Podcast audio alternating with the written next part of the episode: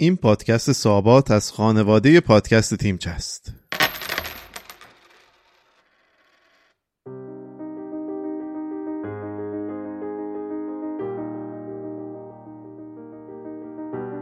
قطعی گسترده برق در چین که از تابستون سال جاری شروع شده بود علا رقم پایان فصل گرما و شروع پاییز همچنان ادامه پیدا کرده طی هفته های گذشته در حدود مهر ماه و آبان امسال حدود 20 استان چین کم و بیش با مسئله قطعی برق دست به گریبان بودن و خیلی از مردم برای مواجهه با تاریکی به سمت موتور برق و چراغ قوه های سنتی رفتن خیلی از کارخونه ها و کارگاه ها به صورت موقت تعطیل شدن و نگرانی بابت قطع برق همزمان با شروع فصل سرد افزایش پیدا کرده.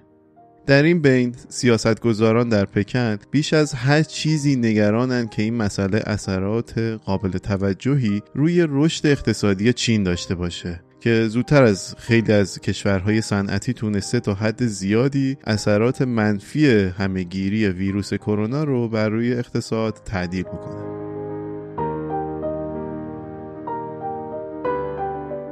سلام به سابات خوش اومدین. من سینا موسوی هستم. سابات تو معماری ایرانی فضای سایهداریه که مردم در مناطق سرد و گرم برای فرار از سرما و گرما بهش پناه می بردن و بعد از رفع خستگی و گفتگوی کوتاه با حاضرین به مسیر خودشون ادامه می‌دادن. من در سابات همین کار رو دنبال می‌کنم و هر بار موضوعی رو که به نظرم جذاب بوده رو در کمترین زمان ممکن برای شما تعریف می‌کنم همونطور که گفتم موضوع این اپیزود در مورد بدترین بحران برق در یک دهه اخیر در کشور چینه و به همین بهانه خبرنگار نشریه فارن پالیسی یه یادداشتی نوشته با عنوان دلایل واقعی بحران انرژی چین. و بررسی این مسئله رو انجام داده و همچنین گیر داده به سیاست گذاری های پکن در حوزه انرژی. و سیاست گذاری های پکن در حوزه انرژی رو به عنوان مهمترین دلیل شکلگیری این بحران معرفی کرده با من همراه باشید. طی دو هفته اول مهر بیش از نیمی از استانهای چین مجبور به سهمیه بندی برق شدن و زندگی روزانه دهها میلیون نفر مختل شد. آسانسورها خاموش شدن ساعت کاری فروشگاه ها کوتاه شد. کارخونه ها مجبور شدن روزهای کاری و مسافه برقشون رو کاهش بدن. حتی برخی از استانهای چین خاموشی کامل رو تجربه کردن. این در حالیه که در ماه سپتامبر یا تابستون خودمون تولیدات صنعتی چین برای اولین بار از زمان پایان قرنطینه این کشور کاهش پیدا کرد. این بدترین بحران برق در چین طی ده سال اخیره. وابستگی چین به زغال سنگ که حدود 70 درصد نیروی برق این کشور را تامین می‌کنه مهمترین علت این مسئله است. قیمت برق تولید شده توسط دولت مرکزی چین تنظیم میشه و این در حالیه که قیمت زغال سنگ رو بازار تعیین می‌کنه. وقتی که قیمت زغال سنگ افزایش پیدا می‌کنه اگه تنظیم کنندگانی همون دولت قیمت برق رو افزایش نده تولید برق برای نیروگاه های زغال سنگ به صرف نیست.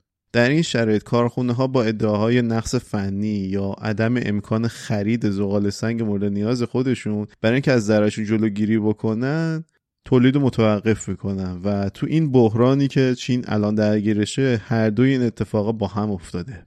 حالا بیاین در مورد خطا در سیاست های بعد از همهگیری کرونا صحبت بکنیم. بحران پیش اومده رو میشه در مجموعی از اشتباهات سیاستگذاری، مداخله و بیتدبیری دولت چین بعد از شروع همهگیری کرونا دید.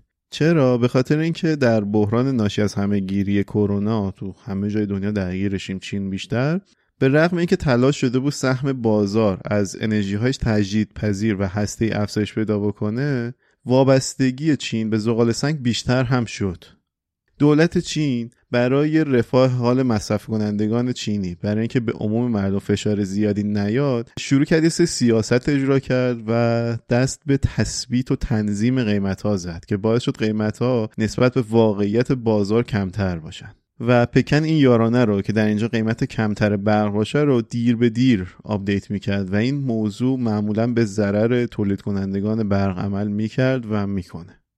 اما یه سری تغییرات شرایط داشتیم در فاز بهبود اقتصادی بعد از همهگیری کرونا. بهبود اقتصادی کشور چین و چرخیدن دوباره چرخ اقتصاد بحران زده که به خاطر همهگیری کرونا دچار مشکل شده بود بیشتر از هر چیزی به صنعت ساخت و ساز و صنایع سنگین متکی بود و به نوبه خودش این موضوع باعث شد که تقاضا برای زغال سنگ در نیمه اول سال 2021 به میزان 11 درصد افزایش پیدا بکنه.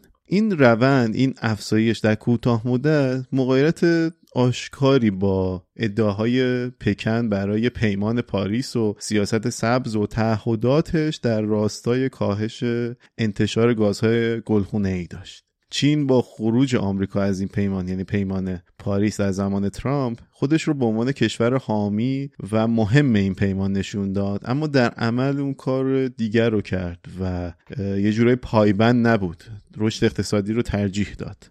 می‌تونید حدس بزنید که افزایش تقاضای زغال سنگ به این معنی بود که بازار اون در تنگنا قرار می‌گیره و شاهد افزایش قیمت این محصول باشیم. اما تاکید دولت پکن برای جلوگیری از افزایش قیمت برق با افزایش تقاضاها مطابقت نداشت. در عوض با افزایش قیمت انواع سوخت یعنی هم نفت هم زغال سنگ که به خاطر بهبود اقتصادی جهانی بعد از همهگیری کرونا و افزایش شدید تقاضا در خود چین نهادهای نظارتی چینی اقداماتی انجام دادن که به یه جورایی میشه گفت ممنوعیت ضمنی افزایش قیمت زغال سنگ بود.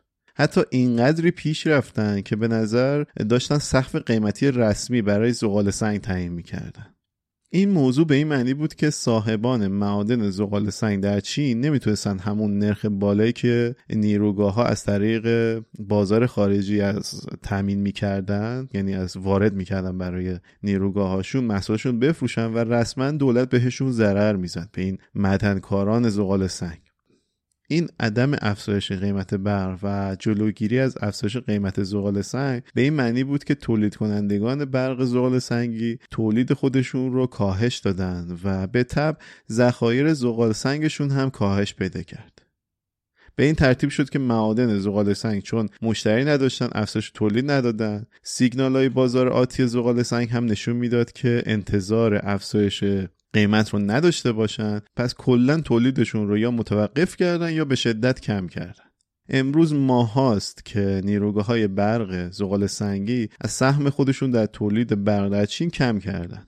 بر اساس یه سری دیتایی که پایگاه Wind Financial گزارش کرده موجودی زغال سنگ در نیروگاه های بزرگ چین از یک سال پیش شروع به کاهش کرده و از میانگینی که همیشه داشته در ماه آگوست یعنی مرداد خودمون حدود 37 درصد نسبت به سال قبلش کاهش داشته. حالا بذاریم بریم یه دیپتر شیم در این قضیه. به نظر می‌رسه که همه این مشکلات از سال 2019 شروع شد زمانی که پکن شروع به تعدیل قیمت های برق کرد. دولت به نیروگاه های برق امکان مذاکره و بستن قراردادهای بلند مدت با اپراتورهای شبکه برق تو محدوده قیمتی مشخصی کرد. این یعنی چی؟ یعنی به کارخونه‌های تولید برق اجازه مذاکره با حاشیه سود بالاتر و البته قدرت چونه زنی بیشتری داد.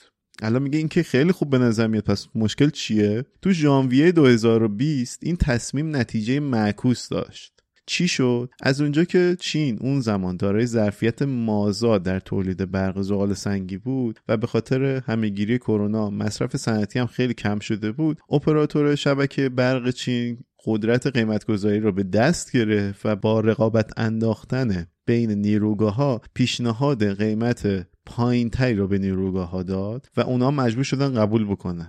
این از اصول اولیه اقتصاده. تو کتابای درسی اومده. عرضه بیش از حد منجر به قیمت پایین و سود کم یا منفی برای تولید کنندگان میشه و به این ترتیب در سال 2020 در اولین سال نظام جدید قیمت گذاری نرخها تنها مجاز به کاهش بودن. یعنی رسما هیچ افزایشی نداشتن.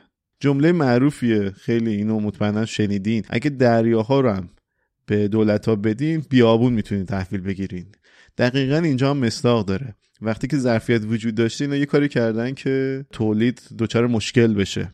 اقدامات دولت برای کاهش مبلغ قبوز برق در سال 2020 باعث فشار بیشتر اپراتورهای شبکه برق برای مذاکره در مورد کاهش قیمتها در نیروگاه ها شد. به این ترتیب به شکل متناقضی داشتن بیش از حد نیروگاه های زغال سنگ و ظرفیت تولید برق منجر به قطع گسترده برق شد. تلاشی که نهادهای نظارتی دولتی برای جلوگیری از افزایش نرخ برق باعث کاهش ذخایر نیروگاه ها شد و به شکل چشمگیری این قماری که کردن با شکست مواجه شد حالا واکنش ها چی بود؟ بهانه تراشی های بیسمر و علکی بعد از این داستان هایی که گفتم یه لیست بلند بالایی از توضیحات جایگزین و غلط در داخل چین ارائه شد. اپراتورهای شبکه سعی کردن این مسئله رو به افزایش تقاضا نسبت بدن و هرچند که کند شدن روند ساخت و سازها و کاهش دمای هوا به این معنی بود که تقاضا از اوج مصرف تا تابستون کم شده. پس حرفشون علکیه افزایش تقاضایی به وجود نیامده بود.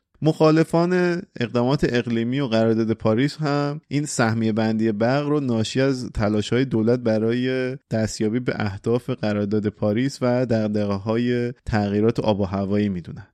رسانه های بینالمللی به تلاش برای تغییر از سوخت زغال سنگ به حامل های انرژی تجدیدپذیر به عنوان عامل مهم در خاموشی اشاره کردند و توجه عجیبی هم به این موضوع اختصاص دادن که آیا ممنوعیت واردات زغال سنگ استرالیا از سمت چین به این وضعیت دامن زده یا خیر؟ اگه منصفانه بخوایم نگاه بکنیم خیلی از این عواملی که گفتم قبل از اینکه منجر به سهمیه بندی برق بشه اعمال شده بودن. استان جیجیانگ در پایان سال 2020 برق خودش رو برای دستیابی به اهداف بهینه‌سازی مصرف سوخت و انرژی سهمیه بندی کرد. استان هونان و جیانگشی به دلیل کمبود ظرفیت تولید و استهلاک شبکه با کمبود برق مواجه شد اما هیچ کدوم از اینا نمی‌تونه توضیحگر و توجیهگر دلایل کمبود برق امروز چین در سراسر این کشور بزرگ باشه. اونم با وجود تمام تلاش های دولت برای رفع این مشکل.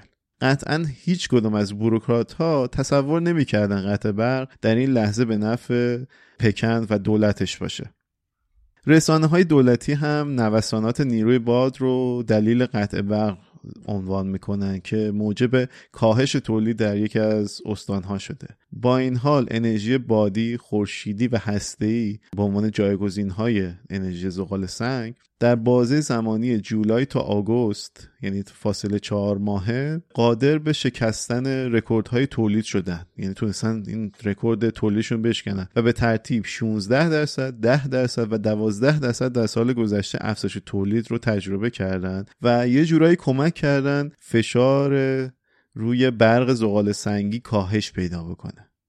حالا چاره کار تو کوتاه مدت چیه؟ در کوتاه مدت برای برگشت برق به شبکه و از سرگذروندن زمستون سرد افزایش عرضه و قیمت زغال سنگ ضروریه.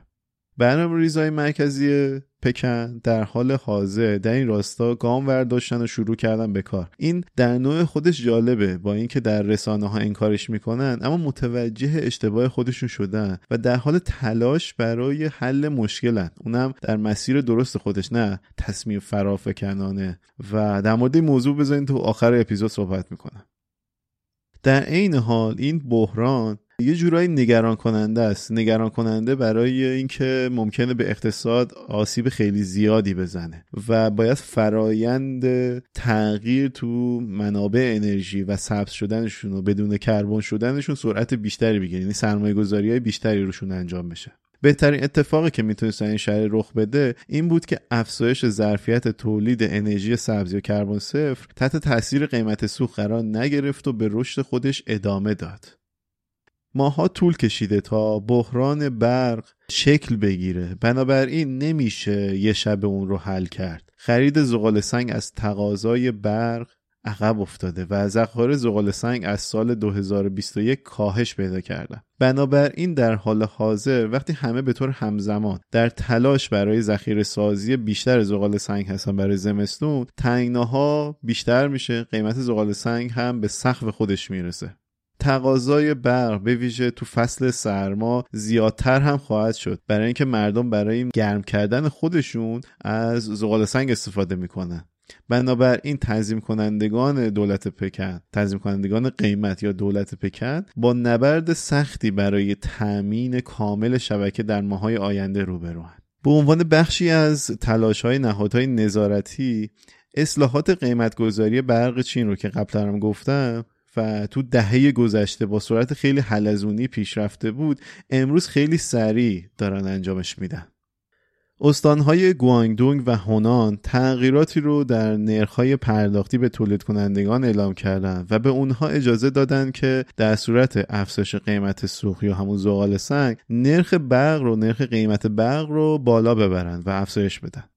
این بخشی از راه حل کوتاه مدتیه که البته بار بحران رو به دوش مصرف کنندگان خورده فروشان میندازن و به این ترتیب این سیاست صنایع متکی بر قیمت برق ثابت تضعیف میشن و مشکل پیدا می‌کنن. یعنی خب صنایع استفاده می‌کردن از این قیمت پایین برق و محصولات رو می‌تونن ارزونتر برسونن و رقابت بیشتری با در واقع رقبای خودشون بکنن. چون قیمت ارزونتر یعنی مواد اولیه ارزونتری داشتن. اما یه چیزی هست یه نکته خیلی مهمی هست اینه که جذابیت انرژی سبز بدون کربن و تجدید پذیر تو این موقعیت خیلی زیادتر میشه و این انرژی سبز تحت تاثیر نوسانات قیمت سوخت قرار نمی‌گیره و تقریبا قیمتش همیشه در حال کاهش پیدا کردنه. حالا تاثیرات مقطعی چی می‌تونه باشه؟ قطع برق رو کل اقتصاد از جمله روی بخش خورده فروشی، خدمات و تولیدات با تکنولوژی بالا آسیب وارد کرده. این در حالی که با رکود در بخش املاک و مستقلات دولت برای تثبیت نرخ رشد اقتصادی روی این بخشها حساب کرده و می‌کنه. باید اینو بگم در پی بحران مالی شرکت اوورگرند بزرگترین شرکت ساخت و ساز دنیا پکن از محرک ها و کمک های بخش ساختمانی کم کرده و محدودیت های خیلی هدفمندی برای اعتبارات بخش املاک و مستقلات ایجاد کرده و به همین دلیل تقاضا برای فولاد و سیمان به تبع اون کاهش پیدا کرده. صنایعی که مصرف برقشون خیلی زیاده و خب این فکر کنم که بتونه این برق رو ببرن سمت اون بخش خورده فروش. و خدمات و تولیدات با تکنولوژی بالا. حالا که رسیدیم به آخر بذارین اینو من بگم. این مطلب به آخر رسیده. بذارین اینو توضیحاتش رو بدم. فارین پالیسی این مطلب رو توی آخر در واقع مهر ما منتشر کرده بود. نکته که وجود داره تو این فاصله که الان دیگه دو آذر ما هستیم دولت چین به این نتیجه رسید که باید دیگه کار خیلی فوری انجام بده و آمده یارانه دادن به تولید کنندگان زغال سنگ و دستور عمومی صادر کردن که تمام نیروگاه ها ذخایر زغال سنگ خودشون رو فول بکنن و کمک کردن رسما. تسهیلات قرار دادن در اختیار نیروگاه ها و تا حد خیلی زیادی موفق شدن این کار رو انجام بدن. با اینکه قیمت زغال سنگ هم رو به بالا بود. نکته دیگه که هست اینه که دولت چین بعد از اینکه متوجه شد اشتباه کرده در سیاست گذاری و این قطعی به خاطر سیاست های اشتباه خودشه و قیمت گذاری و دخالت هایی که در بازار انجام داده درسته که به صورت رسمی قبول نکرد که اشتباه کرده اما اومد سیاست های درستی رو انجام داد و پیش بینی کرد تا بتونه جلوی مشکل رو بگیره. حالا این موضوع رو بیاین بذارین کنار سیاست های ارزی دولت خودمون. دولت آقای روحانی تصمیم گرفتن که دلار 4200 وارد بازار بکنن سامانه نیما رو راه اندازی بکنن که یه تصمیم رسما فاجعه بار بود. و برای اینکه بفهمید چرا فاجعه بار بود پیشنهاد می‌کنم پادکست سکه مصاحبه با آقای اراقچی که معاون در واقع بانک مرکز معاون ارزی بانک مرکزی بودن رو بشنوین من طرفدار آقای اراقچی نیستم. صحبت های اراقچی هم در واقع از جزئیاتی اینه که چرا تصمیم گرفتن دلار 4200 وارد بازار بکنن و این تصمیم چه فاجعه ای به بار آورد و دلار امروز ما وضعیت اقتصادی امروز ما یه جورایی به خاطر تصمیمات اشتباهیه که توسط دولت گرفته شد. متاسفانه متاسفانه برخلاف دولت چین بعد از اینکه این فاجعه ارزی به وجود اومد و مشکلات اقتصادی کرونا و حالا قبلتر از اون هم به وجود اومد دولت با اینکه می‌دونست اشتباه کرده و بحران به وجود اومده بود توان این یا سواد این یا خواستن این موضوع رو که بخواد تصمیمش رو تجدید بکنه و تجدید نظر بکنه و دوباره درستش بکنه رو نداشت و نخواست و نکرد. دولت جدید هم حالا بودجه جدید اومده پیشنهاد شده. همون تصمیمات اشتباه همون راند های اشتباه همون سیاست های اشتباه سرکوب بازار آزاد رو پیش گرفته. در صورتی که دولت چین وقتی فهمید که قیمت گذاری دستوری ممکنه باعث مشکلات بشه اومده در واقع این بخش قیمت گذاری رو برداشته و اجازه داده بازار خودش تعیین بکنه قیمت چقدر باشه. تولید کنندگان زغال سنگ و نیروگاه ها خودشون بتونن تعیین بکنن. دولت چین که کمونیسته این رو موضوع رو فهمیده که بازار آزاد الزاما چیز بدی نیست. می‌تونه اتفاقا باعث کنترل قیمت بشه باعث شکوفایی تولید بشه. اما دولت ما حالا چه آقای روحانی چه آقای رئیسی هیچ کدوم به این موضوع اهمیت نمیدن و فکر نمی‌کنن و کلا می‌خوان که بازار آزاد رو ببندن و به موضوعات در واقع ارزی مشکلات اقتصادی به صورت خیلی صلبی و محکم یه جوری نگاه می‌کنن که انگار بازار خلاف مشکل داره و منکر قدرت بازارن. و خب بازار مسیر خودش میره. درست روی زمینی زیر زمینه اما خب نمیشه منکرش رو نمیشه نابودش کرد. امیدوارم که یه ذره اقلانیت به سیاست گذاران ما و سیاست مداران ما تزریق بشه. حالا نه در این دولت نه در اون دولت هیچ کدوم وجود نداشت. دیگه این پادکست رو تموم کنیم. متشکرم که همراه من بودین. مرسی که تا اینجا گوش کردین. وقتتون بخیر باشه. خداحافظ.